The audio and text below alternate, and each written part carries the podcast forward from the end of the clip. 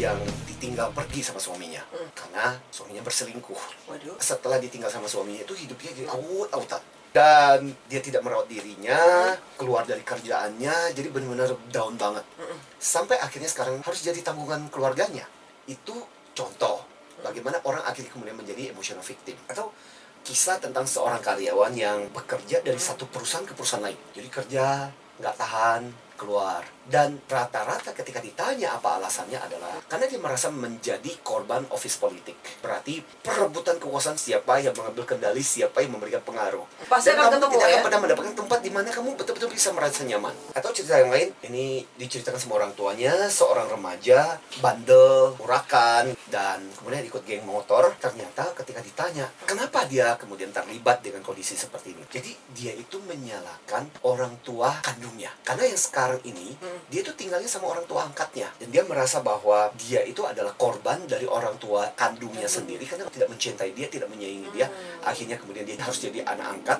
Dan dengan status anak angkat itulah dia merasa bahwa dirinya itu sebenarnya anak yang sebenarnya tidak diinginkan tidak diharapkan. Atau kasus yang lain. Pebisnis gagal di beberapa bisnis yang dijalani benar-benar down gagal dengan bisnis yang dia bangun. Dia merasa bahwa dia nggak hoki dengan apa yang dijalaninya. Dia merasa bahwa aku korban dari situasi dan dia menyalahkan situasi Oh, kondisi. oke, oke. karena kondisi sekarang nggak ada kesempatan emas buat gue maka saya kemudian menjadi terpuruk seperti sekarang bisnis saya nggak jalan.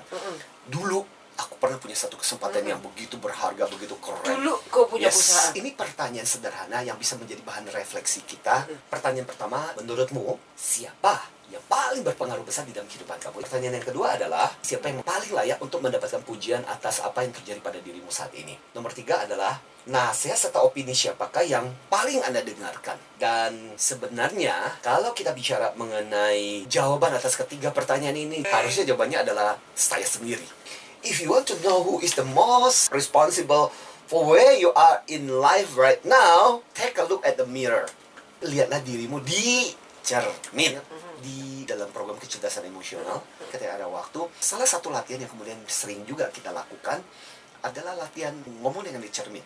Latihan self talk itu salah satu cara paling bagus buat kita untuk menjadi motivator buat diri kita sendiri. Banyak orang berpikir ah pasti susahnya kan tiap hari kita lihat diri kita di cermin? Tapi pas kamu dandan kan kamu cuma fokus pada fisikmu tapi kalau melihat di cermin ngomong di dalam kedalaman uh itu tidak segampang yang anda pikirkan. Contoh aku tuh pernah ngalamin ada peserta. Ini udah ibu-ibu. Dia adalah anak yang sebenarnya tidak diinginkan oleh ibunya. Karena ibunya sebenarnya tidak punya keinginan untuk menikah dengan ayahnya. Jadi menikahnya karena butuh tunjangan ekonomi. Tadinya dia berpikir setelah dapat tunjangan ekonomi dia mau pergi menikah dengan laki-laki pujang hatinya. Tapi di apa yang terjadi setelah menikah? Eh hamil. Sejak itulah dia cerita bagaimana ibunya itu menjadikan dirinya itu sebagai korban. Bahkan yang namanya baju dikasihnya itu udah dilempar kayak dilempar ke pembantu jadi sampai waktu ketika dia melihat diri di cermin, wah dia bilang pak, saya kayaknya nggak bisa deh menatap cermin dan kemudian mengatakan hal-hal positif karena di dalam hidup saya saya jarang mendapat hal-hal positif. Karena dari ibunya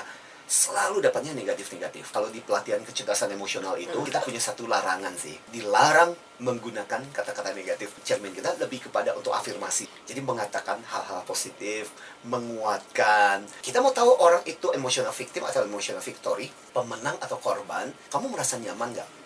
Untuk melihat diri di cermin dan kemudian mengatakan, saya bangga dengan kamu, saya salut dengan kamu, apa pun yang terjadi pada dirimu, saya bertanggung jawab 100% dengan apa yang kamu alami sekarang ini. Kalau kita merasa nyaman, berarti kita adalah orang yang betul-betul mengambil tanggung jawab dengan apa yang terjadi dalam kehidupan kita. Saya tuh ingat loh, waktu itu saya awal-awal ketika membangun bisnis motivasi diminta untuk berbicara di kapal pesiar. Itu kan sebenarnya, oh keren banget, tapi nggak keren banget karena tantangannya pesertanya ada kurang lebih sekitar 250-an orang dan harus dalam bahasa Inggris lagi. Oke. Dan aku merasa jiper banget. Tapi untungnya adalah malamnya kita diinapkan di kapal itu.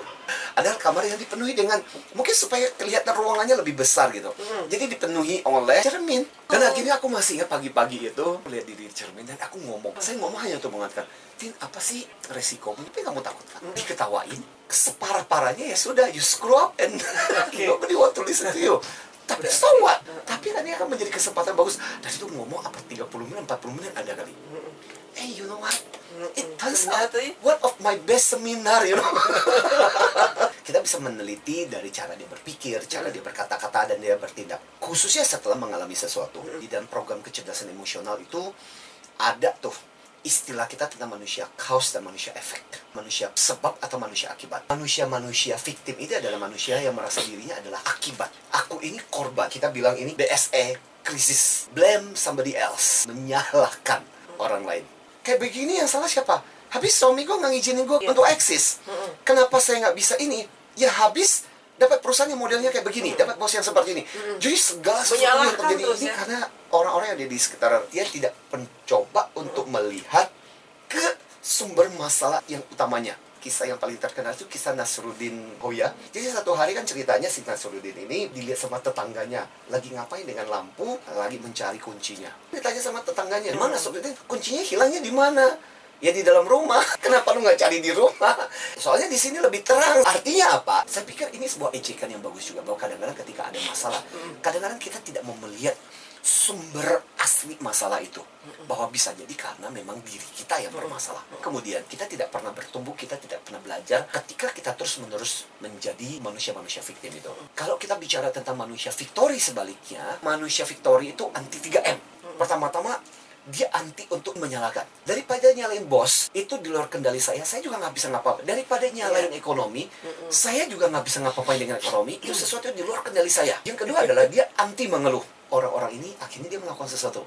Dan anti berikutnya adalah dia anti untuk mengasihani dirinya sendiri. Kayak begini karena aku tidak punya pendidikan tinggi, aku kan lahir dari keluarga yang bukan orang kaya, aku kan lahir dari keluarga yang suku begini, Oh, itu bukan oke. suku yang pinter berbisnis. Nah dia anti hal seperti itu. Maka kemudian dia berusaha untuk keluar, so they do something, think something. Misalnya contoh yang menarik sebagai gambaran, saya itu masih ingat dulu ada banyak televisi inspiratif. Ini kisah dari Hong Kong, kemudian diadopsi, terus ada tulisannya. Yang menarik adalah kisahnya tentang si Kun Zen, pelukis yang waktu lagi bekerja mengalami kecelakaan kerja. Akibatnya kemudian kedua tangannya tidak berfungsi. So apa yang harus dilakukan oleh si Kun Zen? Melatih melukis dengan menggunakan itu Oh. mulutnya. Dan lukisannya keren-keren lagi. Artinya apa? Nah ini contoh yang sederhana. Manusia yang setelah musibah, kan musibah kecelakaan. Tapi dia bisa menjadi pemenang. Oke. Atau kisahnya si Kim Pok. Jadi ada bom waktu itu perang Vietnam. Amerika kemudian menjatuhkan bom napalm. Dan ada anak kecil dan kondisi telanjang lagi berlari. Dan itu menjadi foto terkenal zaman waktu perang Vietnam. Sampai dapat hadiah foto itu. Nah ternyata si anak kecil ini, itu namanya Kim Pok. Banyak orang nggak tahu. Dia melanjutkan pendidikan kedokteran. Sampai pernah ke Kuba dan akhirnya kemudian dia menetap di Kanada. Dia kemudian bikin yayasan untuk anak-anak korban perang. Keren ya?